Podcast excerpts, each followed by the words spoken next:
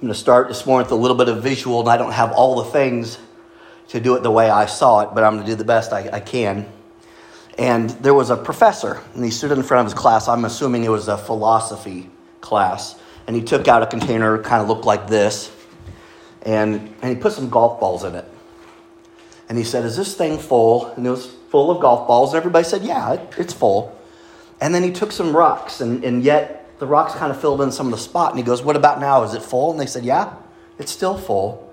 And then he took some sand, real fine sand, and, and it still held all the sand. And he says, Is it full? And they all said, Yeah. So then he pulls out a, a beer, opens it up. Now you can see why I didn't bring all the.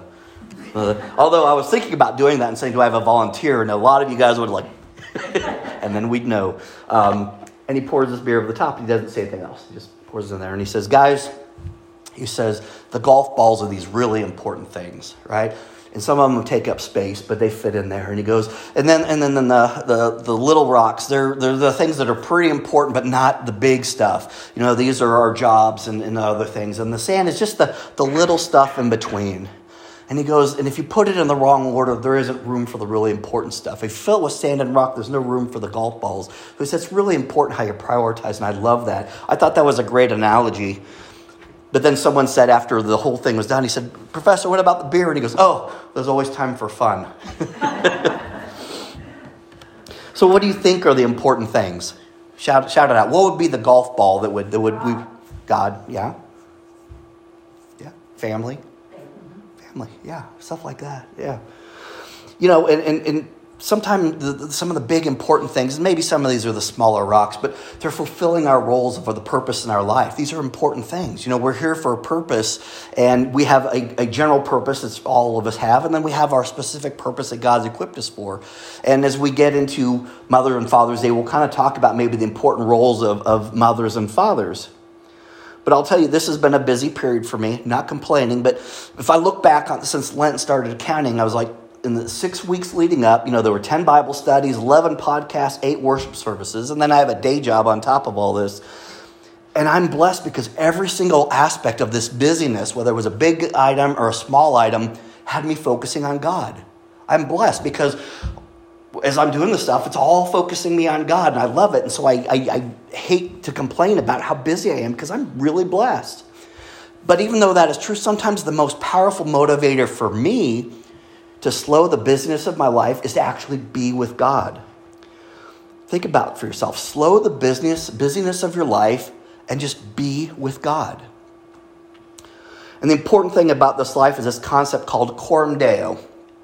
And this is Latin, of course, because it makes it sound fancy and philosophical, but and it means living in the presence of God, under the authority of God, to the honor and glory of God. Now, I would say that the first half, two fourths of that are pretty easy. God is everywhere. So surely you're always in his presence. And God is all powerful. So surely you're always under his authority. But let's not take that for granted. 1 Corinthians 4:20 says, "For the kingdom of God is not just a lot of talk. It is living by God's power."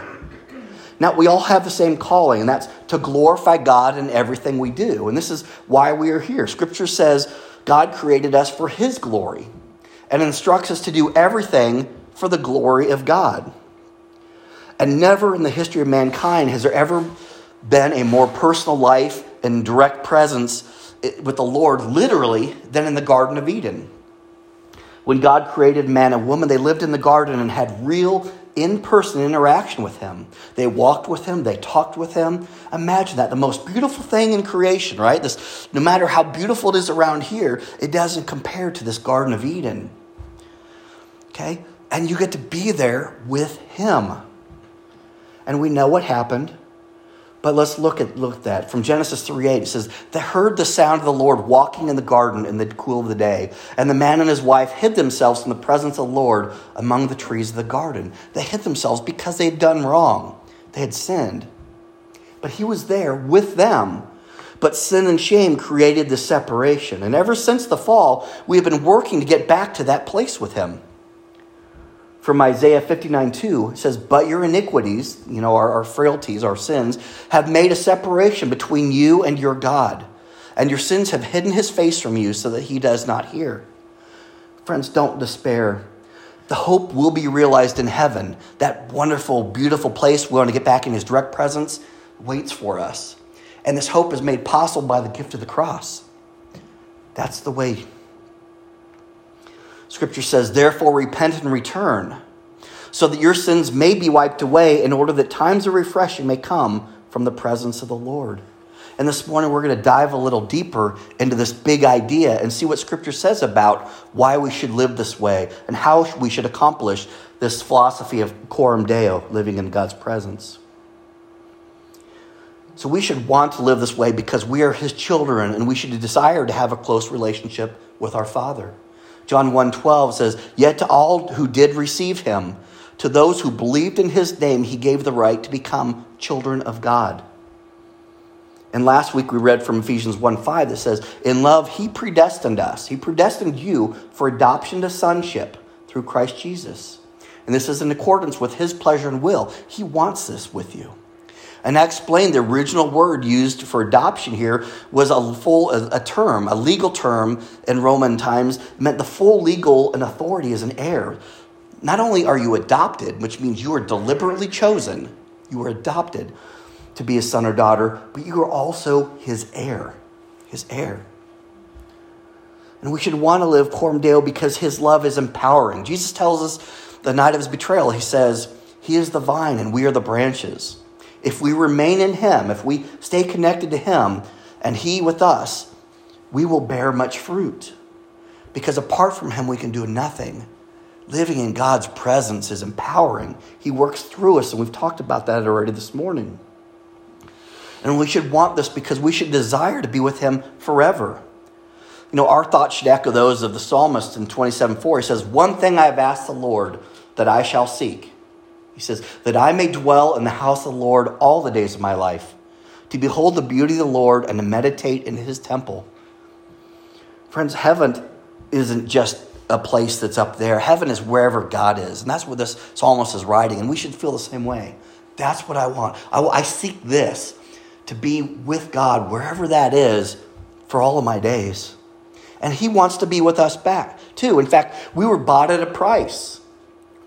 You know, that's what He says. That's the price of the cross. That's the price that was bought so that we can have that relationship, that hope with Him. And living in His presence, living this coram deo life, provides guidance and leads us to things like peace and joy. Again, it's the psalmist who writes, You will make known to me the path of life. In your presence is fullness of joy. In your right hand there are pleasures forever. In Exodus, when, when his Israelites are, are wandering the wilderness, not knowing when you know they're going to get to wherever they're going, he promises them, he says, My presence shall go with you and I will give you rest. Aren't there times in your life when all you want is just rest or some peace? whether it's from the drama, whether it's from the busyness, whether it's just you need this overwhelming sense of God given peace in your life. And we should want to live a life in His presence that glorifies Him because we reflect Him, whether we like it or not. Paul writes this in 2 Corinthians 3:18. He says, "We all, with unveiled face, I mean as we are, beholding as in a mirror the glory of God, are being transformed into the same image from glory to glory, just as by the Spirit of the Lord. We reflect Him to others, or at least we should. We should. In fact, it's in John, he says, 1 John 4 12, he says, No one has seen God at any time. If we love one another, God abides in us. We know this. And his love is perfected in us. So when you do good work in his good name, people see him in you these ministries we do, these ministries we support, and they say, "Thank God that I was I was able to, you know, get this place to live, or this bill was paid, or that you provided this meal, or you gave us an outlet of recreation on a Saturday night, you know, with a game night." Thank God for that. People, whether they say that or, or not out loud, recognize that when we act in love, when we do things for others, that is God working through us. That's why we should live this way. But how do we do it? How do we give glory to the King of glory? Because glory already belongs to God. In fact, it's Jesus' own words from him in this prayer that reveal God's glory existed long before us. John 17, 5, he says, And now, Father, glorify me in your presence with the glory I had with you before the world began. God's glorious. How do we glorify Him? God reveals His glory to us, but, but there are some examples in the Bible that, that we can think of. And a lot of these are in the book of Exodus, is, as the Israelites are, are, wandering through the wilderness. You know, we saw him come in the consuming fire on top of the mountain, or his presence was a, a fire that did not consume the bush, or a cloud that covered the tent during a meeting, and the glory of the Lord, it said, fill the tabernacle within this thing. And the book of Psalms are, are, are poems and, and songs that inspire some of the beautiful hymns and worship songs we sing today. And it's David who wrote in Psalm 19:1. He says, "The heavens declare the glory of God. The skies proclaim the work of his hands." Look outside. We're lucky it's a beautiful day, but if, even if it wasn't a beautiful day by our standards, it's still a glorious creation. Maybe you recognize God's glory in the beauty of his creation. Paul wrote this in Romans 1:20. He says, "For ever since the world was created, people have seen the earth and sky, right? Through everything God made, they can clearly see his invisible qualities, his eternal power, his divine nature. And then he says, So they have no excuse for not knowing God. There he is. We can observe his glory through his son. John 1:14, we know this. The word became flesh and made his dwelling with us. We have seen his glory, the glory of the one and only Son who came from the Father, who was full of grace and truth. But how do we glorify God? To glorify, it's not to grant glory. We don't say, You have glory because we gave it to you. We can't add to his glory. But all we need to do is recognize and acknowledge his glory. To glorify God is to recognize God for who he really is, and then we respond appropriately, and that's, that's what we're called to do. We love him, we praise him. Deuteronomy 6 5, he says, You shall love the Lord your God with all your heart, with all your soul, and with all your might. Ooh. And again, it's David who writes in Psalms 95 2, Let us come before his presence with thanksgiving.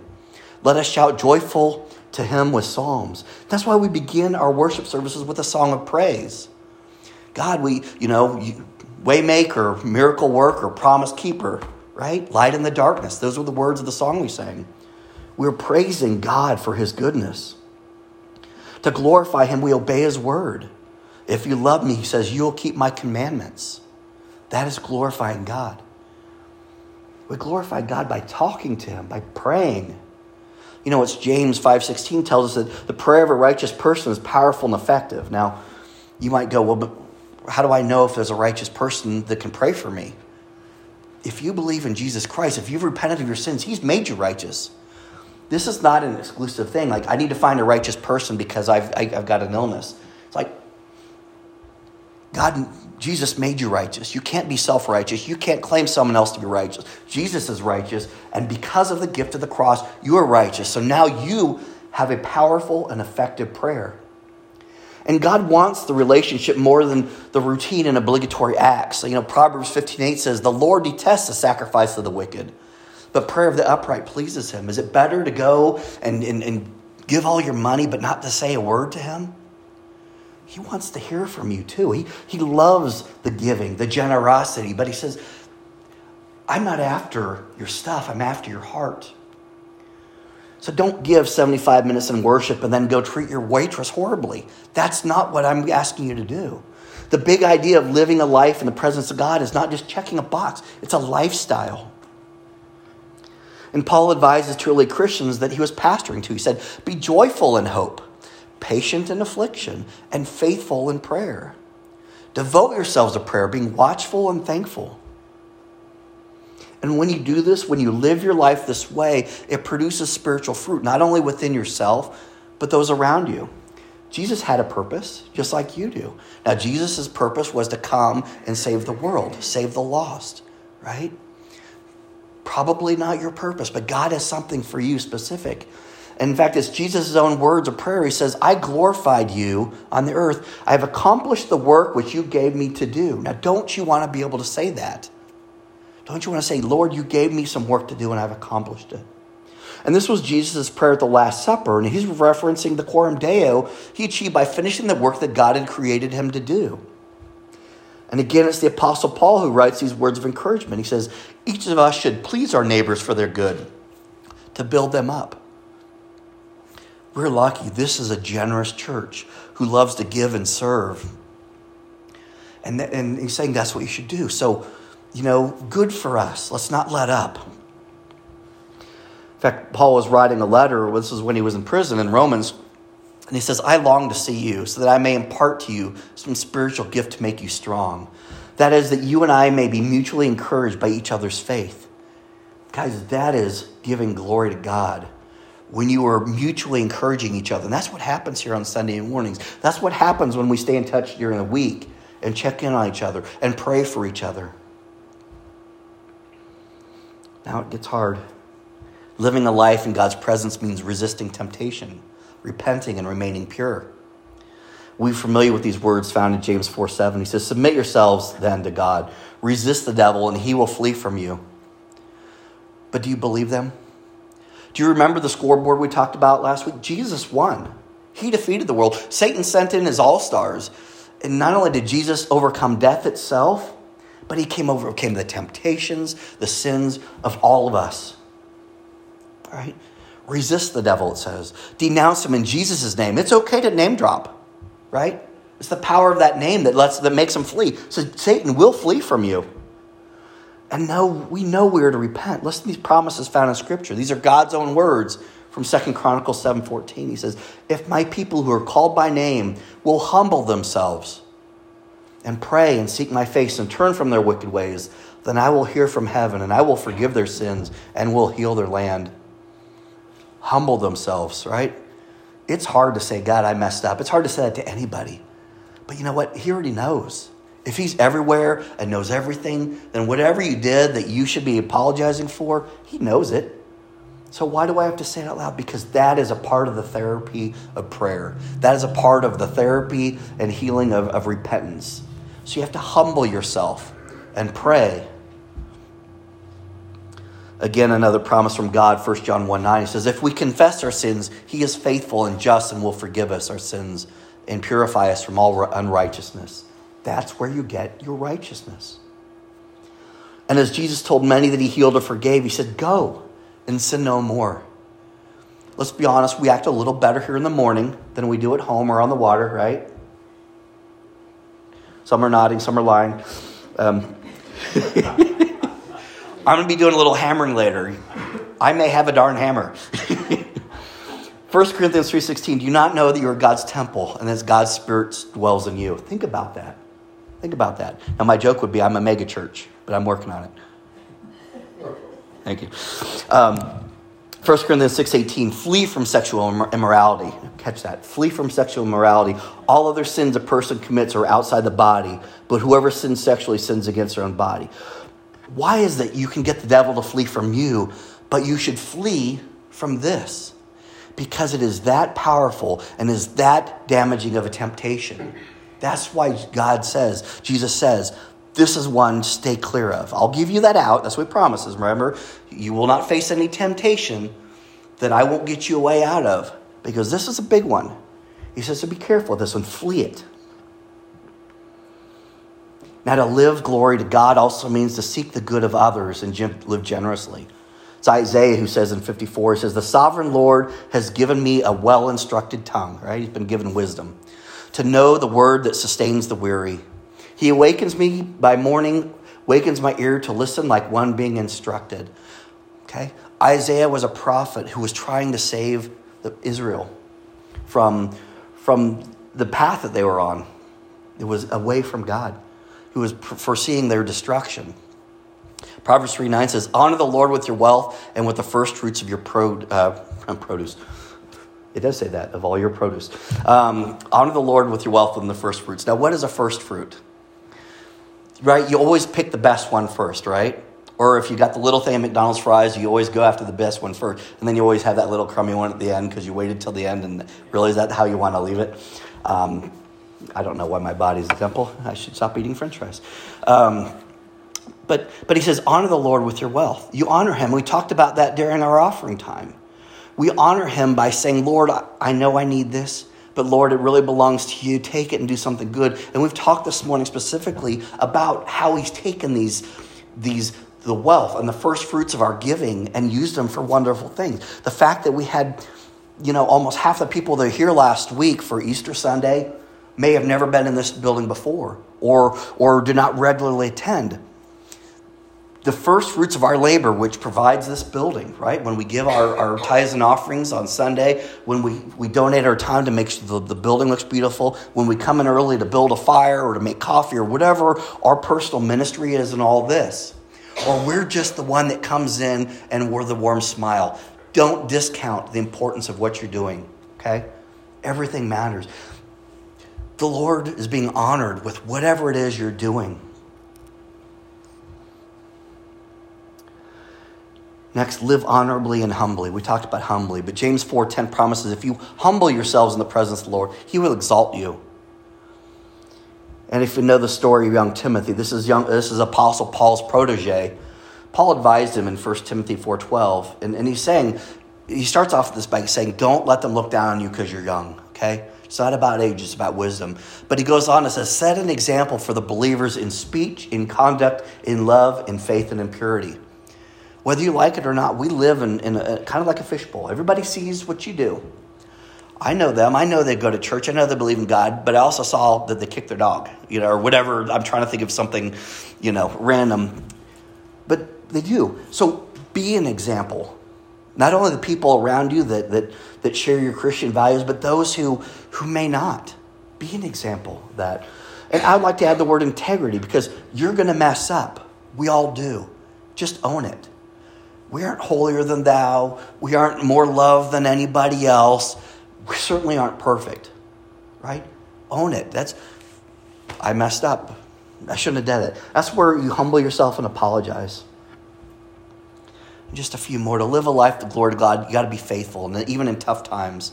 Hebrews 11, 6 says, Without faith it is impossible to please him. For whoever would draw near to God must believe that he exists, and he rewards those that seek him. So, what do I have to fear? What do I have to fear? Be faithful in the good and the bad. And that is why, for Christ's sakes, Paul writes, I delight in weakness, in insults, and hardships, and persecutions, and difficulties. He says, For when I am weak, then I am strong. It's the better kind of strength. It's the kind that, that God holds you up with when you get beat up a little bit by the world and by life. And maybe you know this, maybe you've got it on a, a plaque on your wall. Psalm 46:10, be still and know that I am God. Rest in his presence. Finally, to live a life of glory is to face even death with confidence. Well, that's morbid. But Philippians, Paul writes, For me, to live as Christ and to die as gain. That is kind of a confusing thing, but so let me just word it this way. When you live, live as Christ lived, right? Live all these things we're talking about in a way that glorifies God. And it says that die is gain. Does that mean that death is better? No, but being in God's presence, that's great too. But while you're here, do this. So face death with confidence, knowing that because you believe, because the path has been, been laid, to heaven, that Jesus has gone ahead of you and prepared a room in his Father's house for you, you can have confidence. That doesn't mean you're in a hurry. Please don't. I love all of you dearly, right? And, and, and we can mourn the people that, that have gone, that have passed away, and we can miss them terribly. We know we do, right? Even Jesus wept at the death of Lazarus. But we also know that this promise that gives us confidence says, okay, that this, this is horrible. I can't believe I'm, I'm missing them so much. It hurts. But I'm so thankful of where they are now. And as we age, you know, Paul says, therefore, do not lose heart. Though outwardly we are wasting away, yet inwardly we are being renewed day by day. It's the spirit lives forever, and it's the spirit that stays young when we feed it good spiritual milk. So I started by saying, you know, half of this is easy, living in his presence under authority, because it's automatic. His presence is everywhere. He's all, you know, all knowing, all powerful. But so do you have a choice of whether or not we live in his presence or to the glory of God? I'm going to say yes and no. God is omnipresent, which means he is always with you. This is a promise. You don't have to say, have a, you do not have a say in that matter, but you can decide where you take them, good or bad. Whatever you do today, whatever you say today, whatever you think today, God's with you, good or bad. The psalmist writes, Where can I go from your spirit, or where can I flee from your presence?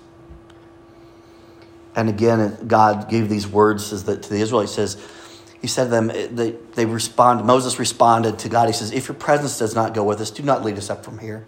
That's how important he goes. I don't want to go anywhere that you're not. But God has decided and promised to be with you always. And Jesus made a similar promise in his own words, Matthew 28, a part of the Great Commission. He says, Surely I'm with you always to the very end of the age. And his promise, he had sent the Holy Spirit to dwell within us. So again, it is Jesus' own words found in John 14, 16 he says, I will ask the Father, and he will give you another helper that he may be with you forever. Now that's the choice part. Because we must accept the invitation to live in this presence. Right? Jesus, I accept you as my Savior. Holy Spirit, come into my life and guide me. That's the part. God is everywhere, but He doesn't just want to be around you, He wants to be within you. Hebrews 10 19 22. It says, Therefore, brothers and sisters, since we have confidence to enter the most holy place by the blood of Jesus, let us draw near to God with a sincere heart and with the full assurance that faith brings, having our hearts sprinkled to cleanse us from guilty conscience and having our bodies washed with pure water. That's what Al read earlier for scripture, remember. We have confidence to enter the most holy place, whether it's the presence of God or heaven, because of the, the blood of Jesus. So let's draw near to him. Just because we can actually does mean we should. One last verse before I start to conclude. This is Joshua 24 15. Again, you'll recognize this one, but let me set the context, right? They're on the way to the to uh, the, to cross the river to get where they're supposed to be in, in life, and then they've been in this place for a long time, surrounded by their enemies, and and um, you know uh, exposed to the other culture and, and the, the other gods and religions there. And he says, if it's undesirable in your eyes to serve the Lord, choose this day which you'll serve. He's talking to all the people that were the, the leaders of, of the group he was traveling with. Whether the gods our father served in the region beyond the river, or the gods of the Amorites in whose land you dwell. And he reminded them in the speech. He said, Remember how he delivered you from Egypt. Remember how he took care of this and the men and all this stuff. He said that. Is that who you want to worship? Or do you want to worship the, the people whose land we're camping out in while we're waiting for what's really promised? And he says this, this very powerful phrase. Says, But as for me and my house, we will serve the Lord. There's the expression spiritual leader, right? We'll talk a little bit about that as we start to get into some of the roles that we're supposed to have. But if you don't have a spiritual leader, become the spiritual leader. Sometimes you need to prop up your partner, encourage them to be that spiritual leader. But it's everyone's place to say, but as for me and my house, we will serve the Lord. Now, Jesus knew a perfect way to relay this big idea of Coram Deo, Matthew 5, 14 through 16. Right, this is the Sermon on the Mount. You'll remember, recognize these words. He says, You are the light of the world. A town built on a hill cannot be hidden. Neither do people light a lamp and put it under a bowl. Instead, they put it on its stand and give light to everyone in the house. In the same way, let your light shine, light shine before others, that they may see your good deeds and glorify your Father in heaven. The big idea is Coram Deo is a general one but he has created you with a specific purpose, one which he has absolutely equipped you to, to accomplish. Ephesians 2:10 Paul says for we are his workmanship created in Christ Jesus for good works which prepared beforehand that we should walk in them. Right? This is the invitation. Lord, tell me what it is you want me to do. You have given me skills and desires that I may not have been able to figure out or can't figure out on my own. Lord, what do you want me to do? What is my calling? How can I glorify you? If you're having trouble finding out what that is, ask Him. Remember? Pray. That's how we glorify Him. Talk to someone. Talk to me. That's why I'm here. And let's ask God together what it is that you're being called to do. Now, this morning, I'm going to pray some of Paul's prayers as he encourages Christian brothers and sisters to live a life in the presence of God, under the authority of God, and to the honor of, and glory of God. So let's pray.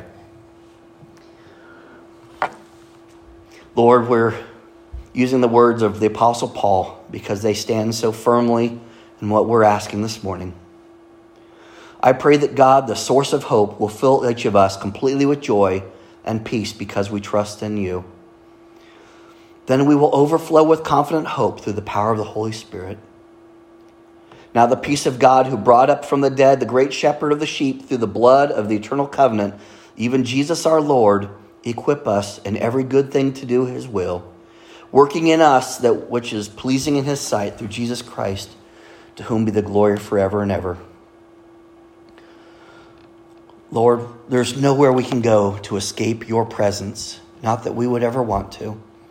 But let us be keenly aware of all that we do and what we say and what we think. That we're not only being watched by others here on this world, but we're being watched by you.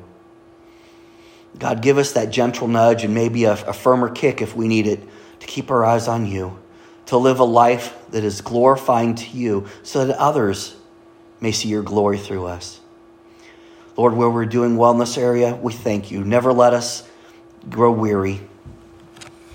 God, where we need a, a, a revival, touch our hearts and help us to become passionate and on fire for you because we love you and we know you love us. And we do all this in your name. We pray in your Son's name, Jesus Christ. Amen.